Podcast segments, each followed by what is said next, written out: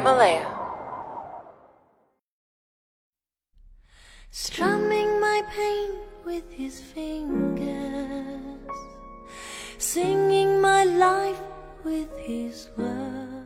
Hello，大家好，欢迎收听这一期的《子飞鱼》，我是 Gareth。之前呢，有和大家提到，我在最近会为这个播客准备一个系列的对话，啊，主要的内容呢，就是站在二零二零年的年底，回看过去的一年。回看过去这几年，然后大家一起复盘自己的成长、自己的收获，也找出自己的问题、自己的短板。那么在本期节目中呢，我请到了我的好朋友，也是我高中的师妹，也是我们这档播客现在的这个制作方的老板啊，具有文化的张琳同学来和我一起录制这档播客。Hello，Hello Hello，Gareth 好，各位听众朋友好，我是张琳。天哪，张琳还有这么正式的一面，实在是让我不可思议。没有，哎，你刚才在说开场白的时候，我在想，就是你其实上一期我就听了嘛，你说你要找你的好朋友录这个五年系列，我就在想说，哎呀，Gareth 会不会找我呀？我是他的朋友吗？他如果找我的话，会第几个找我呢？没有想到你第二个就找了我，然后我今天非常的啊，我收到你的邀约非常的开心，然后你接下来就说什么，你前面邀请的几个人都没有时间。My life with his words, killing me softly with his song, killing me softly. 就是这个系列呢，是复盘过去的一年和复盘过去的若干年，其实是想说站在一年的结尾上往回看的一个过程。那么我们由近及远的来看，我们就先看过去的这一年。那么过去这一年，其实最重要的一个变化和冲击肯定是疫情，嗯，对吧？我记得咱们俩在聊天的时候，你曾经跟我提到过，说疫情对你带来的改变是让你做了一些你一直想做，却因为忙，因为自己预设了一些障碍或者种种的原因，一直都没做的事情，对，对吧？比如说。以设立有文化电台，开始录制播客，把我和曹年等人都给拖下了水。对对，天哪！哎，这个真的是今年的一大没有想到的收获。再比如说做 B 站 UP 主啊，比如说这个我们签了，就是签了一些所谓的艺人，但其实不是，就是我的朋友，但是跟大家就是进行了一个深入的绑定，然后 反正也还没有产生什么收益，对吧？快了快了。那为什么这个是想做？为什么是之前没有做？为什么疫情让这些事情变得可以做？我觉得这些事情归结起来，其实可以总结为就是我一直以来蛮想做一个梁文道式的人物的，或者窦文涛式的人物，就是我蛮蛮想把我周围的呃这些有文化的朋友们聚集起来，一起做点什么事情。不，因为我觉得我我可能没有那个能力去强输出或者怎么着，但我周围有非常多像 Gareth、像曹宁这样的朋友。我一直以来有一个梦想，就是做一档什么《锵锵三人行》之类的。然后这个桌子上人来人往，这些高谈阔论不绝于耳，然后就是一直都在陪伴着大家这种这种东西。但是呢，自从我一开始创业，然后大概到今年也差不多快两年，在这个过程当中，就是我一直就是没有没有一个契机让我真正的去把这件事情提到日程上面来，因为就觉得说，一个是它也不够，就是不赚钱，然后另外一个是，就凭什么我去做这件事情呢？我我又算什么呢？对吧？我每次有这种念头的时候，就会这么跟自己讲。但是就是由于这次疫情，然后大家发现大家都闲在家里没有事情做，然后。包括我们公司也是，本来就是有那个赚钱的综艺项目，也招不到商。那既然这个样子已经这样了，就是疫情总是给我一种已经这样了，那为什么不就是把原来这些又不赚钱，又可能就是并不会有什么成果，然后我可能也不够格去做的事情，就去做吧，就是有一种那种撒野的感觉，还挺好的。那这个过程里面，你对这个事情的认识有新的改变或者变化吗？就是比如说做播客什么把大家攒起来这个事情，我为什么问这个问题啊？嗯就是我是想确认一下这个底层的机制是什么。其实就是你刚才说的那个情况，呃理论上来说是这样。比如说你面前有很多选择，嗯那其中有赚钱的选择，对吧？这是企业生存的需要嗯啊。有一些不赚钱，但可能你心底里有些偏爱的选择，是因为说疫情打击来了之后，赚钱的事儿反正也干不了了，对于是呢就把这些不赚钱的事儿给操办起来吧。那么你这样做了之后，对这些事情的这个排序，或者说比如说他们盈利的前景等等，有新的认识吗？就有没有一些就是当你做了这个事情之后，你才发现原来我之前一直没做，给自己预想的那些东西等等，可能是错误的，可能是不存在的。有有这个想法，但不是赚钱方面的，是那个我够不够格，或者是我到底能不能传这样一件事情方面的。OK，那就是说，本来你之所以没做的一个原因，其实是你感觉你不够格，就是你还不足以成为一个梁文道士的人对物。，但是现在做完了，你发现你俨然是一个梁文道士的人物。天呐，被骂死了。对，俨然是一个七九五后版女梁文道。天呐，呃，我我其实只读过梁文道的几本书啊，什么《嗯我执》《常识》什么的，我我不太知道这个人除了就是他自己作为一个作家之外的面相，我也知道他主持一档节目。嗯，梁文道士的人物是种什么样的人物呢？其实我我也没读过他的书，我只是就是从小自幼看《锵锵三人行》长大，我就是觉得这这一群人，他们周围围绕了一群。呃，就是跟他们有共同的志向，然后在各自的领域去深耕的这样的知识分子，然后我觉得是一件很棒的事情。我就一直很很向往做这样的事情，就可能他们赚到钱了，也不会分我什么多少钱或者怎么样，他们厉害了，就是也不会我我不会跟他们一起登上那个人物杂志的封面，但我就觉得他们的厉害当中有我的一份，这种感觉就一直是我觉得是我想做的事情。那这种感觉再往前推是什么时候形成的呢？对，就是我我听下来就是说你的一种偏好是说你像是一个要组局的人，对，对吧？然后组的这个局要是一个文化局。嗯，然后在这个时代中发生的诸多大事情当中，不必有我的身影，但是我可能在里边就是起到了一些作用。OK，那那就顾城说的嘛，就是我从没被谁知道，所以也没被谁忘记，对吧？在别人的回忆里生活，并不是我的目的。对，就是这样。哎，我最近在看《粉墨春秋》，我就看，我就是那个汪精卫的那个，就汪伪政府的这个什么兴起与灭亡，就是里边嗯一个人，我给了我非常大的共鸣感，就是那个金雄白。因为你也在读这个书嘛，你有读到这个人吗？我读到这个人了，他去东北什么考察调研，对对对，他算是这个书的主角吧。就是虽然他最后下场不是很好，他就是因为汉奸罪被判了刑，然后但是就是他在当时的那种局势下，一个是他办报纸，然后他办的那个报纸的那个小报，也是当时聚集了非常多的文学家或者作家的一个文艺阵地。然后另外他就是在各色人等当中就是往来，然后去促成一些合作也好，或者怎么着。就是，但是可能在后代的这个历史的记载当中，其实很少有人知道历史上有这么一号人。嗯，但是他其实在当时又又享受了，对吧？然后又玩了，然后又有成就感了，然后又真实的做成了很多事情。当然，这个做成是打引号的，就是促成了很多事情。对我刚才之所以想问这种偏好或者共鸣是哪儿来的，嗯是为什么呢？就是你从我们学科的角度来说啊，嗯一个东西你要么是内生的，要么是外生的。外生的是什么意思呢？就天上来的，比如说张小年，嗯，生下来之后，他就带着这样一种使命感，这是所谓外生的。这种解释通常是比较简单的，但说句实话，不太有解释力。嗯那在这个框架下，就是我做经济学，你搞这个东西，反正我们都是与生俱来的使命感，我们去把它实现。嗯那如果是说我们承认它是内生的，那它就要有一个进一步的缘由，对吧？对。比如说是你在受教育的过程中，谁给你灌输形成了这种印象，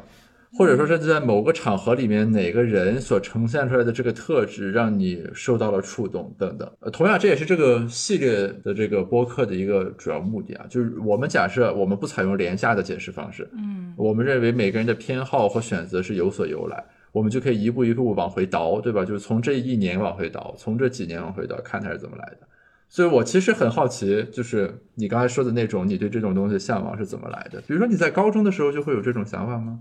我对我觉得是从高中来的，就是我刚才往前倒了一下，回想我的小学、初中时期，一直是人群当中最耀眼的那颗星，就是那种独，就是唯我不是唯我独尊，这个有点那啥，就是特别独一无二，就是大家提起来张琳，就是她就是第一名，然后她就是什么都好，就是绝对的主角那种感觉。国国旗下的演讲的对，就每天每每个周都要国旗下演讲，恨不得。然后我就到了高中之后，其实我并没有，也不是不追求成为人群中最耀眼的那颗星，也可能是发现自己并不能成为最耀眼的那颗星了。但是我就要找到自己另外的一种存在方式，那可能就是把我周围这些厉害的人聚集起来，然后让他们去发光发热，然后把我们这个这群人给它凸显出来，就类似于当时我记得我们高中的那个班级就是这样这个样子的，就是可能是我们那个年级最能搞事情的一个班级了，然后所有的。什么各种艺术、体育，什么各种活动什么的，都是我在操办。但是可能我又不具备那些什么艺术、体育之类的能力，但是我就会发动我们班这些有各种特长的同学去做这些事情。然后我会觉得，哎，我还挺享受这样的。虽然我我也没有站上领奖台，我也没有成为什么校园十佳歌手之类的，但是通过我的努力，把这个班级弄成了这个样子，让我觉得很开心。那你这是一种很伟大的情怀呀！什么功成必定有我，功成不必在我。对，为什么？哎，但为什么我会有这种功成不必在我的心态呢？就是按理说，其实是还蛮希望自己因此也被记住的。是啊，就这个是我很好奇的，因为你刚才其实提到，就是说这个事情促成了之后，你不需要在在这个舞台上的是你，嗯，对吧？你只要我曾经来过。那是不是这样呢？就是我虽然不希求自己庆自己留下这个自己在奖杯上刻下我的名字，但是我其实从中切切实实的得到了利益。就比如说后来校长实名推荐的时候，我切切实实的因为我办了这些活动，因为我们班如此的独特和耀眼，而获得了呃这个老师校长的关注，然后因此就真实的上了清，就因为这些事情上了清华。这个有可能的，就是说。就跟围棋里面有士有地，你要的是那个实惠。那么在当下的这个场景里面，你的实惠是什么呢？比如说把我和曹年等人全弄起来，一人搞了一档博客之后，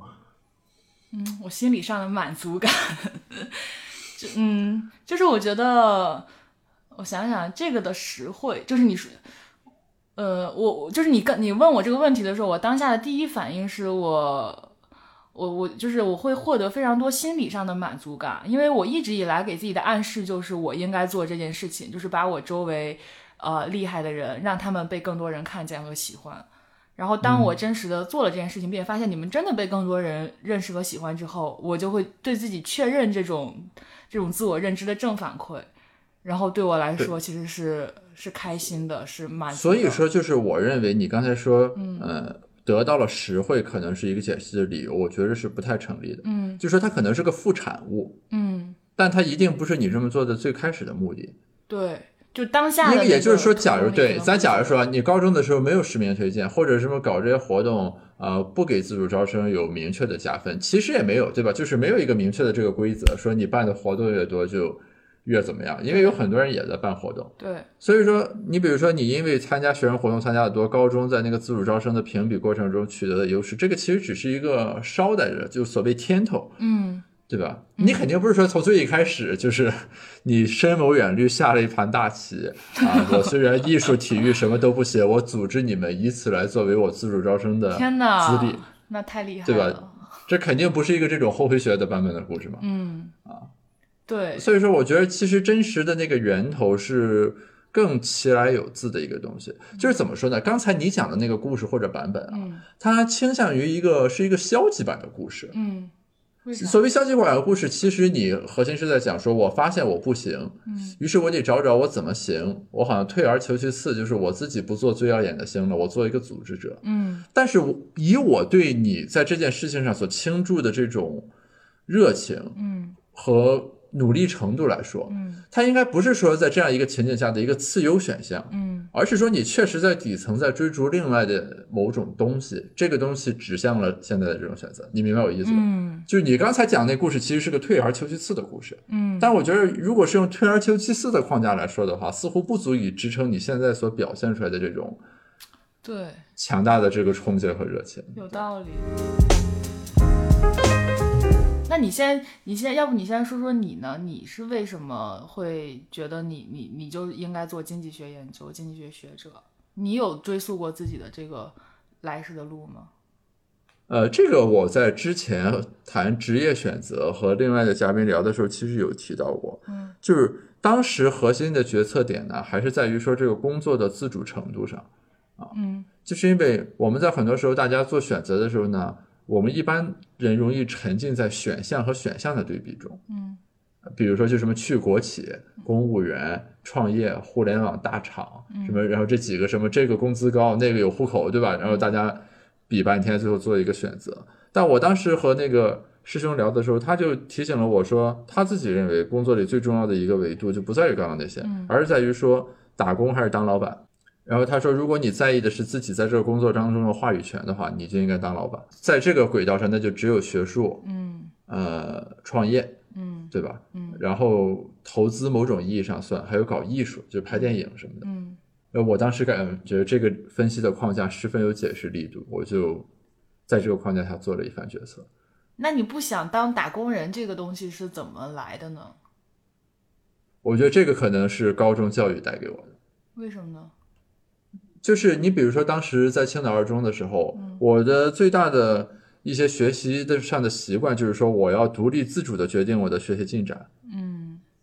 而不是跟着老师的节奏走。你比如说，咱当时晚自习是自习一小时，休息十五分钟，对吧？然后再自习一小时，再休息十五分钟，然后再一个小时，就总共三个小时，中间休息两次十五分钟。嗯我就非常反感，因为我觉得一个小时正是学习状态好的时候。我比较喜欢，比如说我学习两个小时，休息四十分钟。所以说，就是我当时和我班主任谈，就是说我除了上课，就是所谓那个老师讲的那个课之外，其他所有时间我自己来安排。嗯啊、老师也同意了，对吧？所以我也不住校，我就走读，然后晚自习什么时间什么的，我都自己来安排。这个这种自己安排会给你一种爽感吗？对，就是我喜欢这种我自己掌控这个节奏的感觉。就即使结果不好，就是不管结果好不好，你喜欢的是这种感觉。对，而且实践证明结果是好的，是帕累托改进的。嗯就是我我当时还没有这种意识啊，但我现在回想起来，我觉得这就是我能在高中的时候就找到那样一种状态，其实是挺不容易的。坦率来说，那是要感谢当时的学校给我的自由和空间。嗯对吧？就是说我当时，比如说我会感觉哦，今天状态不太好，要是回家的话，可能就会得过且过。那不如我今天就留下来上个晚自习吧。嗯啊，然后我要感觉今天状态奇佳，要回家花三个小时模拟做一套卷子，我就走了。哦然后包括我在走路，比如说我晚上如果晚自习再碰到我的老师和同学的时候，他们问起来，嗯就有点像现在大家上班了之后那种交流的状态，你明白吧？就是哎，你你怎么来了？我说哎，今天我就在这儿多待一会儿，就就这种感觉。哦。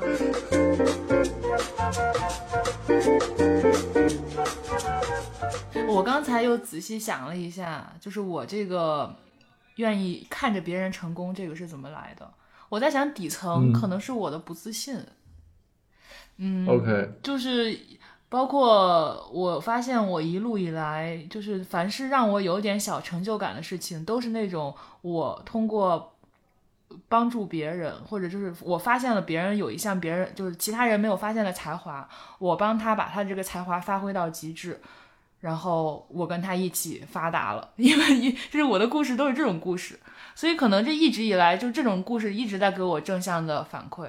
OK，那就是类似于打游戏里面你是打辅助的。呃，可以这么说，但是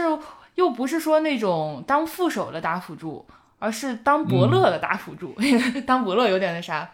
没那啥啊，你你说的很真实吧？其实哎呀，是说你，我怎么敢，我怎么敢说我是 Garros 的伯乐呢？哎呀，呃，你你很，你明明就是这么认为的。惭愧惭愧。其实你想说的是你在相马吗，其实对吧？嗯就是你并不想当马去参与赛马，嗯而是你喜欢的是象马，然后象出来这个马，看到这个马在赛马当中胜出了，这是你的成就感。对，并且我觉得，因为他不断的给我正反馈，所以导致我觉得我对我象马的能力，我觉得是比别人强的。不是，那你的这种特质在清华是有得到进一步的加强或者说发展吗？对呀、对呀、就是就是因为在清华，所以得到了进一步的加强发展。因为为什么呢是因为在清华，大多数人的那个评价体系是相对的刻板和单一的，就是你知道清华对清华要评特奖嘛，就是什么你要嗯社工好、学习好、什么艺术好，然后恨不得就啥都好那种，就是类似于我们之前评的三好学生，就就什么超级三好学生的概念，对。然后，但是我就发，我到了清华之后就发现，这种评价体系选出来的人，就是没有那么可爱。然后我就觉得说，我自己有一套评价体系，因为我发现我。我我只要我我的朋友，然后就是大家特别喜欢看我的朋友圈，因为特别喜欢看我和我朋友之间那些好玩的事情，然后我们的照片，我们去哪儿玩了，去哪儿干了什么，有发生了什么好玩的事情，然后我就在想说，为什么大家会喜欢看我的朋友圈？就我的这些朋友跟清华选出来的特奖有什么不一样？然后我就进一步想说，就是如果我把我的这些朋友的事情包装一下，然后让大家都都来了解他们，然后都去喜欢他们，那是不是大家对他们的喜欢会比那些虚妄的对那些特奖的崇拜要来的真实和？强烈一些呢，我就试了一下，就开了一个公众号。当时是在公众号这件事情刚火的时候，大概一四年、一五年的时候，就我我当时也是刚转到新闻学院，也在找方向，我也不知道我到底能干啥。我看大家都，你原来是什么学院？我原来是生物医学工程系的，失敬啊，失敬。然后。我就我就说，我那我也开一个公众号吧，然后开公众号的内容就是每一期就去介绍一个我周围的，我觉得就长长得好看、好玩的、有趣的，然后值得被大家喜欢的可爱的朋友。然后第一篇就火了，后来就发现偏偏都在清华很受欢迎、很火，就因为当时清华的评价体系太单一了，就其他的公众号推的都是那种什么社工达人、什么学术大佬，就只有我们这个公众号推的是这些有趣的好玩的灵魂。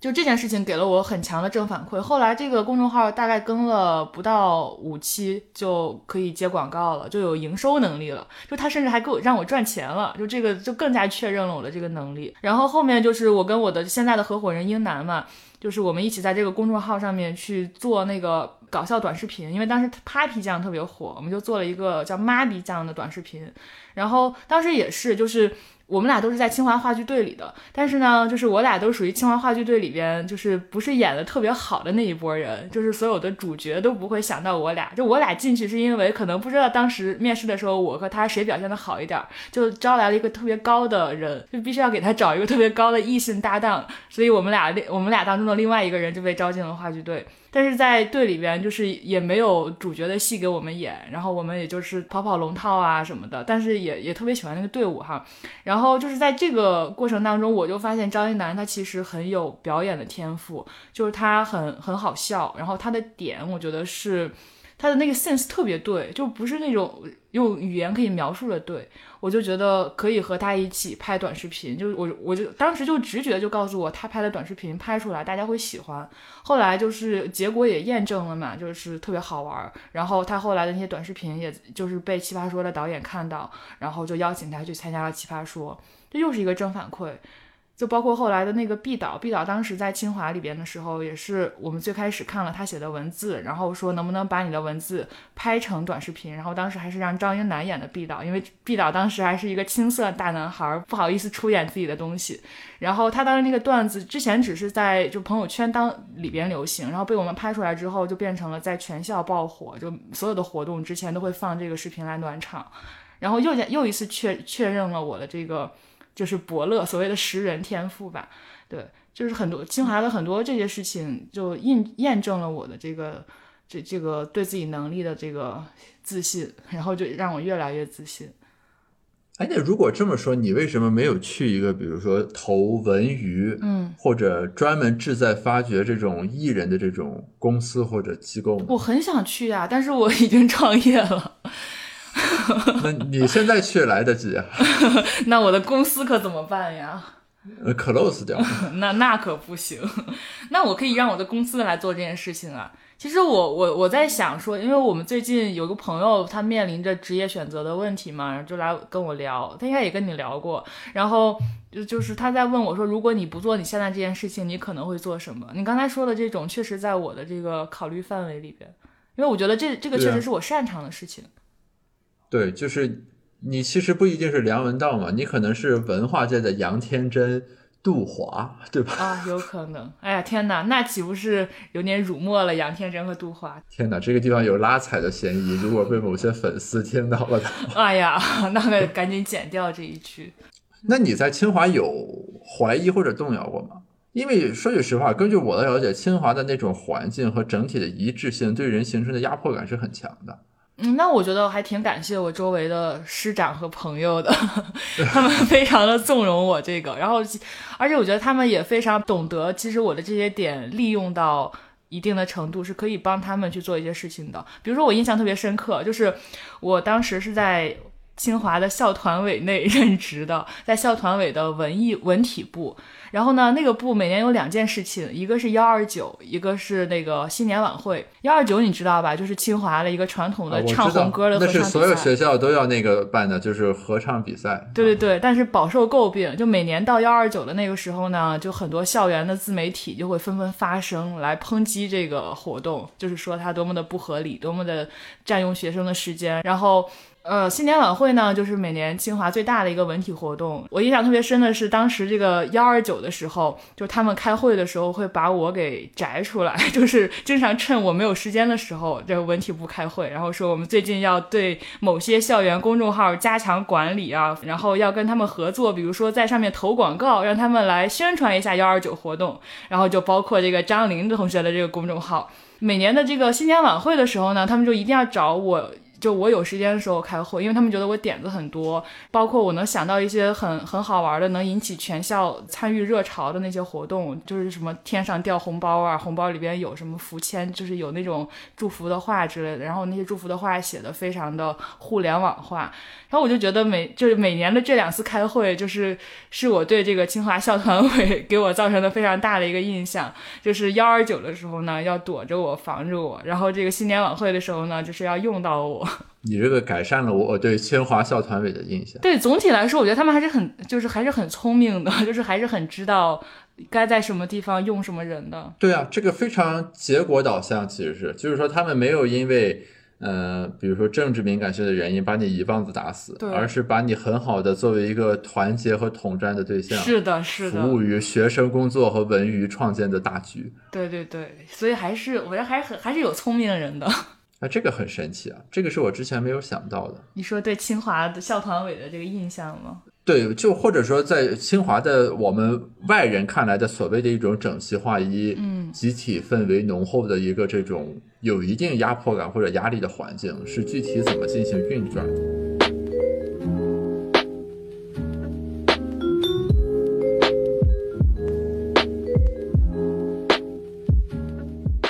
那所以说，你私范围这个综艺节目，现在如果重新来理解它的话，其实它本身就是核心和原动力，并不在于它是个赚钱节目，对吧？就它固然能赚到钱，对吧？啊，其实它也是一个载体，就实现了你所谓的把一些有文化、有特点的这样一些人，大家坐到一起来聊一些东西。对对，最开始之所以有这个 idea，就是我跟投资人聊的时候，我说我特别不喜欢一站到底啊，什么最强大脑啊这种节目，我觉得他就是在标签化这些高校名校里边的，就是海朋，就我的同龄人们。我觉得其实但这当中是有可爱的，就是非常。有非常厉害的人的，但是他们呈现在《一站到底》和《最强大脑》这些节目里的人，都是一些假厉害的人，然后让我觉得很不舒服。然后他们去参加这个节目的各种动机什么的，也不是特别的纯。然后我就特别想做一个聚集了一帮真厉害的同龄人的节目，就慢慢的一步一步的就变成了你斯范梅这个样子。但你斯范梅不会面临一种挑战，就是它也是另一种脸谱化吗？嗯，所以我们尽量避免这种挑战嘛，就是我们那就换人。对我们怀着一种初心，就是不就不要不要有这种脸谱化的东西在。这也是就是我觉得这个节目难以火起来的原因，就是因为来参加这个节目的人，他并不是抱着说我要出名、我要红、我要火的心态来的，就是朋友来聊天吃饭。他下了这个节目也不会去刻意营销自己，说哎呀我最近上了你吃饭没，然后我把这个微博签名也改了，然后给自己买点粉丝，开始接广告，不是这种模式，不是这种造星模式的节目。它就是一个呈现，一个展现，然后我也不觉得来这个节目的人一定要赚钱，一定要成为小网红什么的，所以这也注定了他无法像一站到底或者像令人心动的 offer 那样造星。那所以说，他相应的面临现在的或者说贵司面临的总体困境就是没钱，对呀、对呀、就是或者说没有收入。呃，也是有收入的，就我们也可以爬活儿，但是就是呃，他肯定是没有办法成为那种一夜爆火的节目的。我觉得米斯范美的历史任务，就我们公司给他定的这个历史任务，就是陪伴，就是像。呃，比如说《锵锵三人行》或者像《快乐大本营》那样，它不可能说某某一期特别出圈儿，就被被什么综艺史上奉为什么就是十大经典片段之一。但是它可能就是一个细水长流的陪伴你的这样一个好朋友，就他陪伴你长大，然后在你人生的各个阶段去讨论每个阶段要讨论的东西。所以有了这个心态，其实我们就对他红不红、火不火也没有什么所谓，就只要他活着就挺好的。那你就得想别的办法来养活这些节目。对，那另外的话，我们可以去想一些别的，比如说一些比较刺激的真人秀，或者比较有爆点的话题、有爆点的形式去做那些东西。这个已经在酝酿中了，是吗？呃，我们做了一个样片儿，叫《前任晚餐》，就是每一期请一对儿前任来吃饭，然后把这个过程真实的记录下来。大家可以去 B 站看一下我们的样片，真的非常的刺激。就我我在我们的预设里边，这个 maybe 是可以成为爆款的，因为它这种形式是就是是刺激的，是抓人眼球的嘛。那所以听下来，就是通过这些年你的这个不断的深化这些自我认知什么的，你对于，嗯、什么是拿来赚钱的，呃什么是我所爱的，我是用什么来养活什么的，逐渐有了一个清晰的答案。对呀、对呀、那如果没有这一两年的尝试，肯定不会有这个目前这个结论。OK，所以就是其实这几年，如果回过头来看，是一个张琳这个怎么说呢？内容矩阵构建的这样一个，然后疫情让你迈出了重要的一步，在这个过程中。对，我觉得听下来，其实给你的是勇气。呃，勇勇气的来源是说大家都没那么体面了。对，就是大家都惨嘛，这是我们节目的 slogan。知道你也过得不好，我就放心了；然后知道你也过得不好，那我就放手去做我的想做的事情了。对，因为你本来可能会有一种感觉，对吧？这个张三是很不灵不灵的，李四是多么高高在上的，结果疫情一个 common shock 过来之后，大家全趴下没有事儿干了。对，哎，我真的觉得就是今年好像我我们俩的关系会比往年要近一要近很多，就是因为做播客这件事情嘛。我认为事情作为一个载体，让大家有了更多的沟通的机会。嗯，然后沟通又只是一种形式，其实归根结底是说我们更加的了解，比如说他的偏好是什么，他的诉求是什么。Hold your breath. Make a wish. Count to three. I'm with you, and you'll be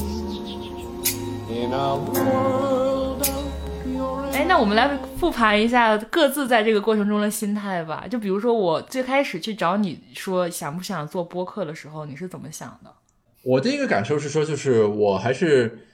作为一个研究者，是喜欢输出和表达的。就是我认为把观点传递给更多的人，其实是一种使命。嗯，那你会不会当时在觉得说我们这个店太小了，就是我们的传播力度也不会也没有那么大？啊，没有，呃我完全没有想过问题。而这个 exactly 啊，我们反过来说，这也就证明，其实你之前所想的很多东西是你的假设，你没有验证。对，就对，其实对对吧？朋友一起做事情，没有人在意你这个店大或者店小。你就好比说，湖南卫视要是开一个博客来找我的话，我应该大概率是不会同意的。呃，当然人家也不会来找我。我就说，即便来找，对吧？我也不会同意的，因为他所谓的那个他的那个 branding 或者他多出来的那部分，对我而言没有意义嘛。我认为，就当时你提出这个方案的时候，我之所以感觉值得一试，是在于说，一方面它契合我自己心中认为的做学术研究的人应该有的那种布道的使命。嗯另一方面，我是认为播客的这个视角是一种很平和、很平等的一种生活化的视角。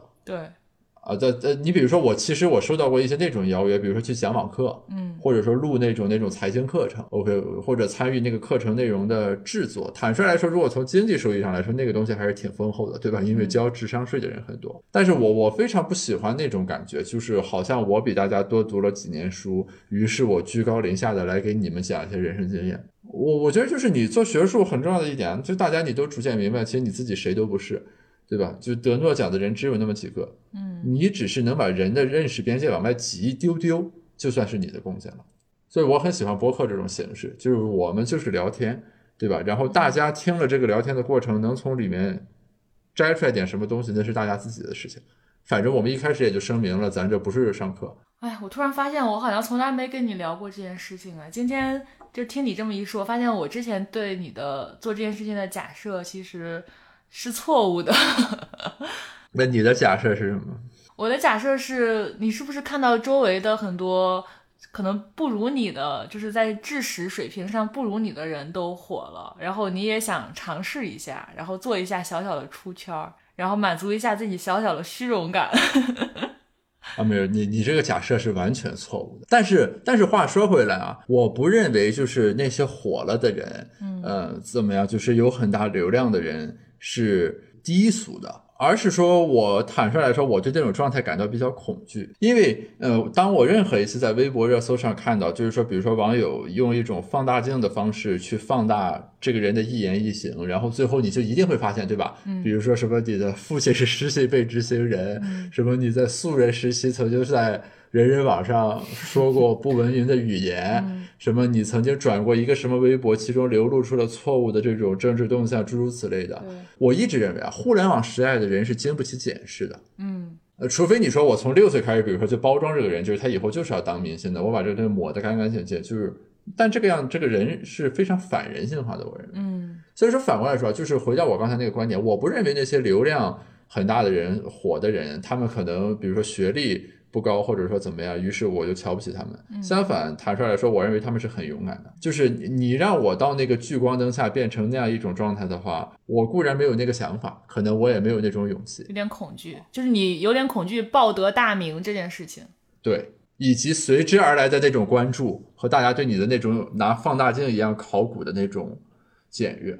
啊，我觉得是很恐怖的。因为对，因为今年、去年、今年吧，去年年底到今年，我周围有非常多曾经非常亲近的朋友报得大名，就是屡次上微博热搜，这是之类的。嗯，然后就在想说，和在他们的这个报德大名里，就是我比较希望我是一个什么样的角色呢？我是希望我是如果是他的合伙人就好了吗？不是，然后我在想，如果我是他的大股东，我会开心吗？我觉得也未必，因为他就是我，如果是他的大股东的话，我可能会就时时刻刻的这个关注他，然后怕他哪一天又被扒出来什么不好的事情，所以我就在想，说我我特别我我是希望我的朋友都报得大名，然后我是他们的一个小股东。就是小股东，反正损失也不会损失很多嘛，然后可能赚也不会赚很多，但是我可能有非常多这种报得大名的朋友，那我可能就是每天开心的在家里数钱。我我觉得你其实你你期待的不是小股东，嗯，你期待的是他们在报得大名之后依然跟你有密切联系的素人朋友。我觉得你很喜欢的应该是那种感觉，就有一天可能你吃饭，呃，比如说我们都去了，你说我还叫了几个朋友，然后就来了几位报得大名的人，大家就很惊讶，说哇，原来张琳这么厉害啊！这些人原来都跟他是朋友，而且他一叫就来了。我觉得你要的是这种感觉，对吧？你其实要的不是说那个收益，就是他报得大名赚了三百万，里面有二十万是你的，当然这个也是，如果有收益也也很好啦，对对，这个也是副产品嘛，对吧？就跟你说高中那十元学剑是一样的，嗯，但。核心其实不在于此，就在于他们报得大名之后，我依然是他们的朋友。就是说，那你看到你报得大名的朋友的时候，你不会为他们感到有一种隐忧吗？会。比如说，你肯定很了解他们，你会知道他们的黑暗的一面，对吧？就我的假设是说，我们身边不太会有圣人。嗯。我记得我之前在就是我的所有朋友还没有报得大名的时候，特别喜就转过一段话。这段话是在就是某一个奇葩说辩手刚刚报得大名，然后从米未解约的时候，看到米未的导演发在朋友圈里的一段话。他是怎么说的来着？我看一下，可以给你带来一切的人，一定可以拿走你的一切。而人是一堆无用的激情，人们将自身的欲望投射到你身上，你因此获得名声，两不相欠。就是我总是在嗯这种时候，就看到我的朋友们报得大名、上热搜的时候，总是会想起这句话。然后就会有一种悲凉感，虽然这种悲凉感说不好是因为我没有上热搜，他上热搜了，就有一种那种吃不到葡萄说葡萄酸的感觉，就是会觉得说这个东西像泡沫一样，然后不知道什么时候就来了，然后它退去的时候，你会发现就是什么都没有。就是那个感觉，我会把自己带入到那个落差感里边去，然后沉浸在这种落差的这种悲剧性的美感里边，然后就忘了他们报得大名这件事情。对啊，那所以说你刚才问我那个问题，对吧？我我其实对这个东西我是有比较清晰的预期的。所以你比如说这几年，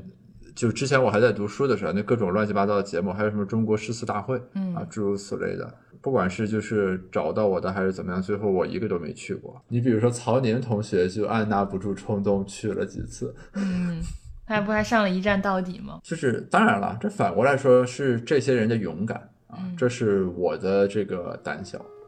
这个我是承认的。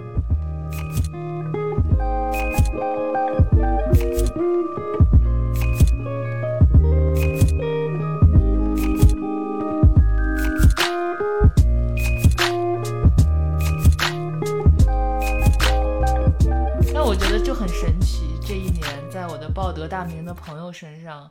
感觉想思考了不少东西。你是几位报得大名的朋友，对吧？这个方便透露姓名吗？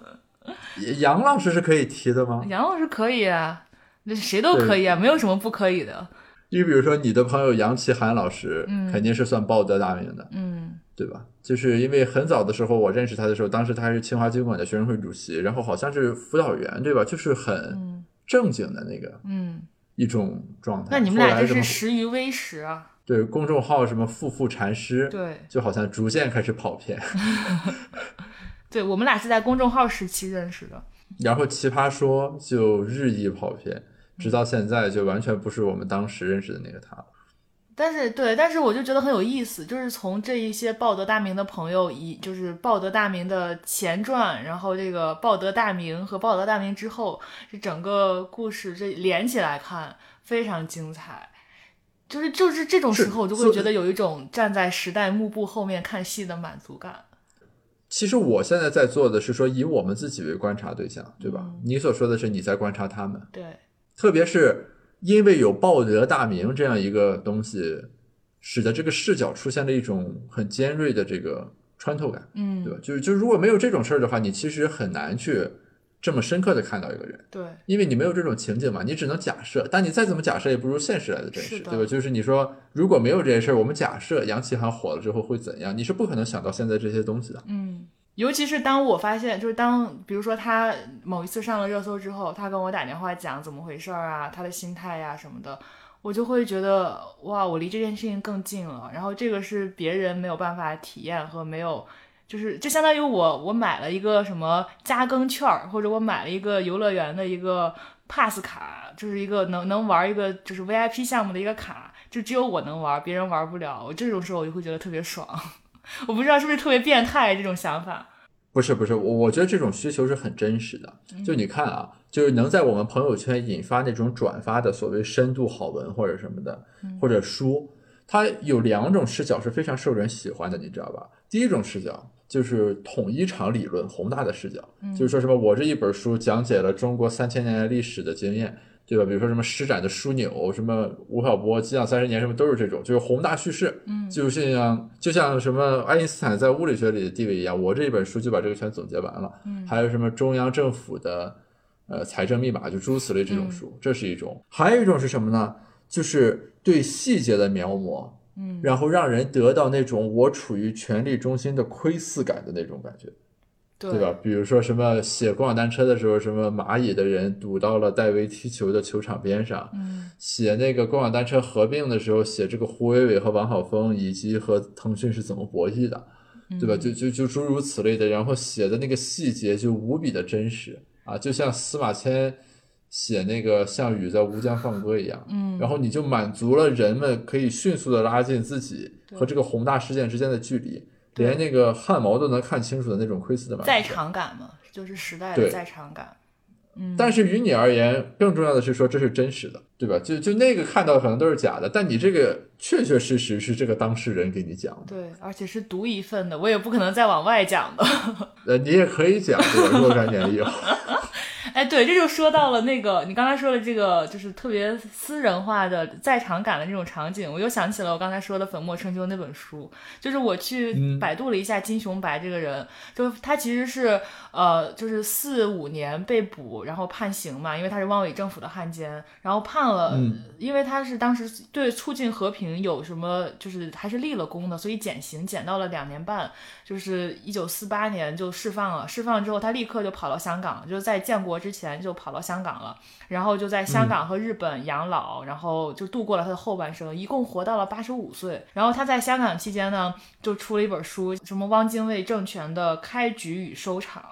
我们看到了《粉墨春秋》这本书之所以就是有大量的金雄白的身影，就是因为高阳在写《粉墨春秋》这本书的时候，其实大量的去引用了他的那个就是金雄白写的这本《汪政权的开场、开局与收场》，然后里边非常多的私人化的场景的描写，其实都是来自于金雄白他自己的经历。OK，那你现在应该做的是说多收集素材，多嗯接触未来潜在的要报得大名的人。然后将来躲到深山里写一本书。